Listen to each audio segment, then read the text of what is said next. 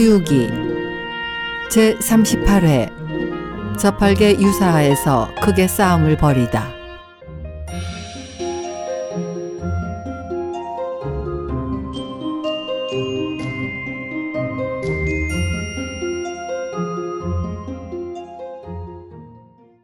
삼장을 비롯한 세 사제가 재난에서 벗어나 황풍령을 넘어선 지도 어느덧 몇 겨울이 지나 계절은 여름에서 가을로 바뀌고 쓰르라미가 여기저기 시든 버들가지에서 울고 있는 어느 날 서쪽으로 흐르는 가을 별빛을 따라 걸음을 재촉하던 그들 앞에 끝간데 없는 큰 강물이 가로놓여 있었습니다.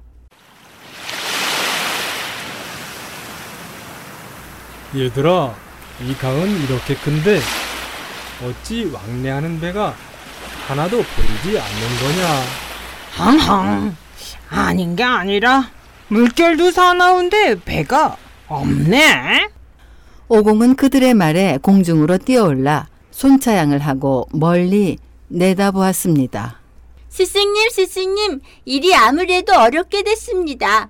이 오공 혼자라면 몸을 한번 흔들면 단숨에 날아 넘을 수 있겠지만 강물의 너비만 해도 800리는 너끈할 것 같은데 스승님으로서는 단연코 건너시지 못할 것입니다. 삼장이 수심에 잠겨 말머리를 돌리려는데 강기슭의 표석 하나가 눈에 띄었습니다. 표석에는 전서체로 유사하라고 적혀 있고 그 아래에는 해서체로 네 줄의 글귀가 씌어 있었습니다.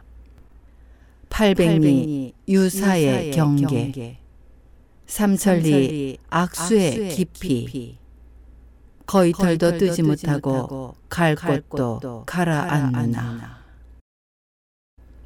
그들이 한창 비문을 보고 있는데 벼란간 강복판으로부터 산더미 같은 물보라를 일으키며 끔찍한 요괴 하나가 뛰쳐나왔습니다. 새빨간 머리털 더부룩하게 흐트러졌고 화둥장 같은 두 눈 부릅떴는데 얼굴은 검지도 푸르지도 않고 목소린 우레같이 요란하다. 몸엔 흰 누런 거위털, 허리엔 흰 등덩굴 둘러쓰며 아홉 개의 해골을 목에 걸고 손에는 위험 있는 보장 들었구나. 요괴는 돌개바람같이 물가로 달려나와 다짜고짜 삼장을 채워가려고 했습니다. 다급해진 오공이 황급히 삼장을 안고 높은 둔덕으로 몸을 피하자 팔개는 요괴를 향해 갈길을 휘둘러 댔습니다. 그러자 요괴는 보장으로 팔개의 갈길을 막으며 유사하 기슭에서 이들은 한 차례 치열한 싸움을 벌였습니다. 이들이 무려 20합의 싸움을 벌였지만 좀처럼 승부가 나지 않자 삼장 법사와 말을 지키며 팔개가 싸우는 것을 지켜보고 있던 오공은 궁둥이가 들썩거려 더 이상 앉아 기다릴 수가 없었습니다. 스승님, 스승님, 두려워 마시고 잠시만 앉아 계십시오. 제가 저놈을 좀 놀려보겠습니다.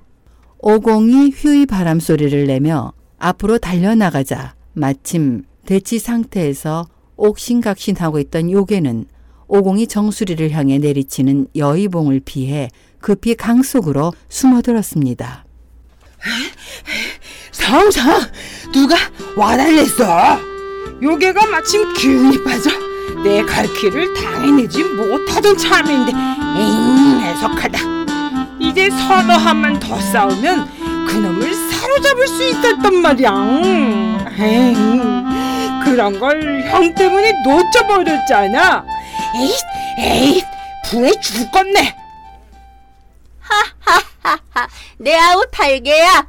실은 이 형님이 황풍괴를 항복시킨 뒤로는 이 여의봉을 써보지 못했구나. 그래서 아우가 싸우는 것을 보니 손발이 근질거려 참을 수가 있어야 말이지. 그런데 뜻하지 않게 그놈이 줄행랑을 치더구나. 일단 스승님에게 가보도록 하자. 오공아, 요괴는 어찌 됐느냐? 그놈이 이 여의봉을 보자 놀라서 물속으로 숨어버렸습니다. 그래, 놓쳤단 말이지. 그놈은 여기서 사는 놈이니 이 강물에 익숙할 게다. 그런데 우린 배 한 척도 없는 형편이니 어떡하든 이 강에 익숙한 길잡이라도 하나 구해야 할 것 같구나. 그놈은 반드시 이 강물에 익숙할 겁니다. 그러니 그놈을 잡아 죽이기 전에 먼저 그놈으로부터 스승님을 안전하게 건너드리게 한 다음 처치하도록 하겠습니다. 성성, 스승님은 내게 맡기고 어서 그놈부터 잡아오셔. 팔개야, 이번만은 내가 큰 소리를 못 치겠구나. 난 물에서만은 자신이 없어. 이 행님이 하늘이나 산에서라면 마음껏 신통력을 부리겠는데 물속만은 안 돼. 물속은 안 돼?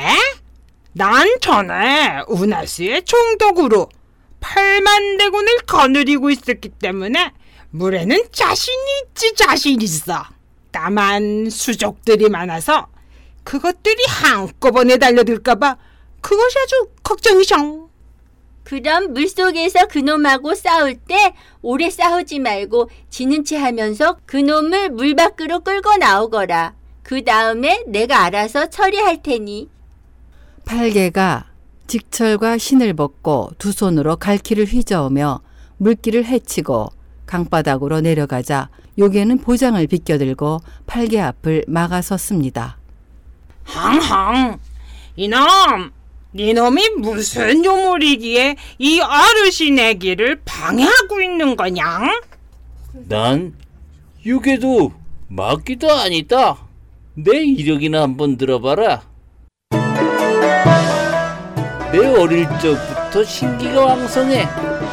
일찍이 하늘 땅 만리에 놀아났었고 영웅으로 천하의 이름이 드날리며 보궐로서 사람들 본보기가 되었네. 내토 닦아 수행하고자 스승 찾아 온 천지 돌아다녔고 그 덕에 증인 한 분 만나게 되어 큰 길 헤쳐 밝은 빛 찾게 되었네. 삼천의 공덕이 차서 옥죄를 뱉고 진심으로 예를 올려 성지에 이르렀네. 옥황상제에 벼슬을 올려줄제 몸소 권렴장군 봉해 주었으니 남천문 안에서는 내가 제일이요. 영소보전 앞에선 내가 으뜸이라.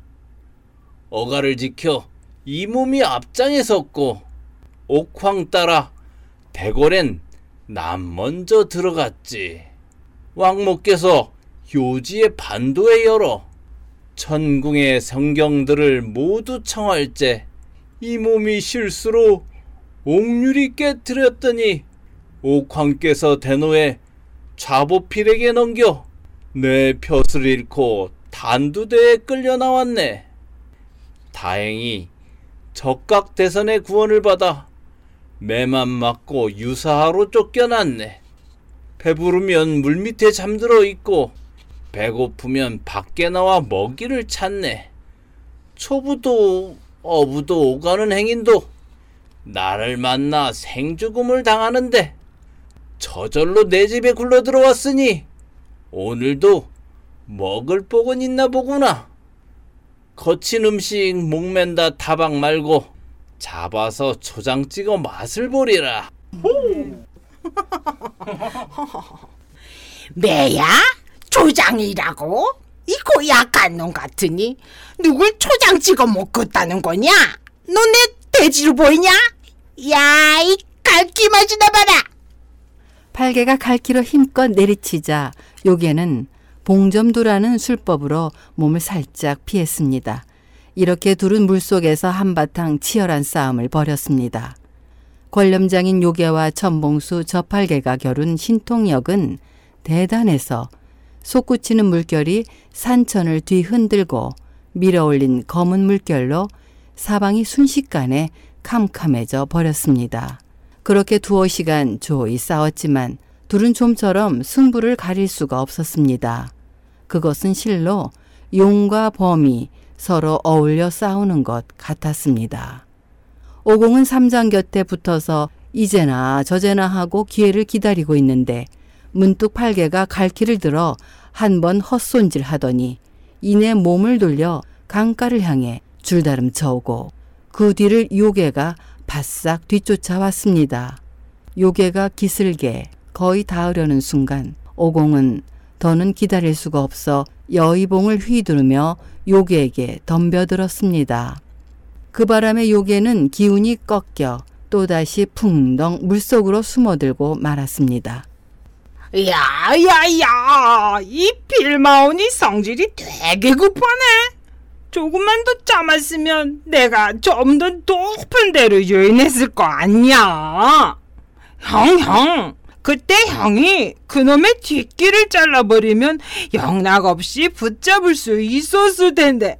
아이고 이제 또 물속으로 들어가 버렸으니 언제 또 나오겠덩 이놈아, 그만 떠들고 어서 스승님께 그래. 가보자. 너희들 수고가 많구나. 항항 수고할 게 뭐 있습니까? 어서 요괴를 잡고 스승님께서 저 강을 건너셔야 시름이 놓일 게 아니겠습니까? 그래, 요괴는 잡았느냐? 스승님, 요괴는 아직 잡지 못했습니다만 염려 마십시오. 오늘은 이미 날이 저물었는데 잠깐 이 벼락 밑에 앉아 쉬시면 제가 공양을 얻어오겠습니다. 하하 형 옳은 말이야 옳은 말 어서 갔다가 공양 얻어 빨리 돌아오셔 오공은 근둔을 잡아타기가 무섭게 이내 나물밥 한 그릇을 얻어다 삼장에게 올렸습니다. 오공아, 이렇게 빨리 다녀온 것을 보니 그 집이 이곳에서 멀지 않은가 본데 그 주인에게 강을 건널 방법을 물어오는 게 어떻겠느냐? 그 집은 여기서 5, 6천리는 떨어진 아주 먼 곳에 있습니다. 그러니 그들이 물에 익숙할 리도 없겠고 물어봤자 소용없는 일입니다. 아하하하 성또 허풍이샹 어떻게 오륙천리나 되는 길을 그리 빨리 다녀올 수 있담? 팔개야, 이 형님의 근두우는 단숨에 10만 8천 리를 갈 수 있단다. 극간 5, 6천리 같은 건 허리를 한번 굽히는 시간이면 충분하지. 아니 그렇게 쉬운 일이라면 성이 스승님을 얻고 단숨에 이 강을 휙 건너가면 될 거 아냐 그때야 저 따위 요괴놈과 옥신각신할 게 없잖아 팔개야, 넌 구름을 탈 줄 몰라서 그러느냐? 군두운도 역시 구름을 타기는 마찬가지야. 빨리 멀리 갈 수 있다 뿐이지 옛날부터 태산을 옮기는 데는 겨자씨처럼 가벼울 수 있어도 사람을 끼고서는 홍진을 벗어나기 어렵다는 말이 있단다. 더구나 스승님께선 많은 나라를 몸소 지나시지 않으면 진짜 고해를 초탈할 수가 없기 때문에 걸음마다 아주 힘들게 되는 거야. 그러니 우린 스승님을 받들고 안전을 보장해 드릴 수는 있어도 그 괴로움을 대신할 수 있거나 경을 대신 가져다 드릴 수는 없는 것이다. 그래 그래 형 말이 맞는 말씀이셔 이윽고 그들은 찬 없는 찬밥을 먹고 나서 유사하 동쪽 기슭의 벼락 밑에서 하룻밤을 샜습니다. 이들은 과연 요괴를 잡고 강을 무사히 건널 수 있을까요? 다음 시간을 기대하세요.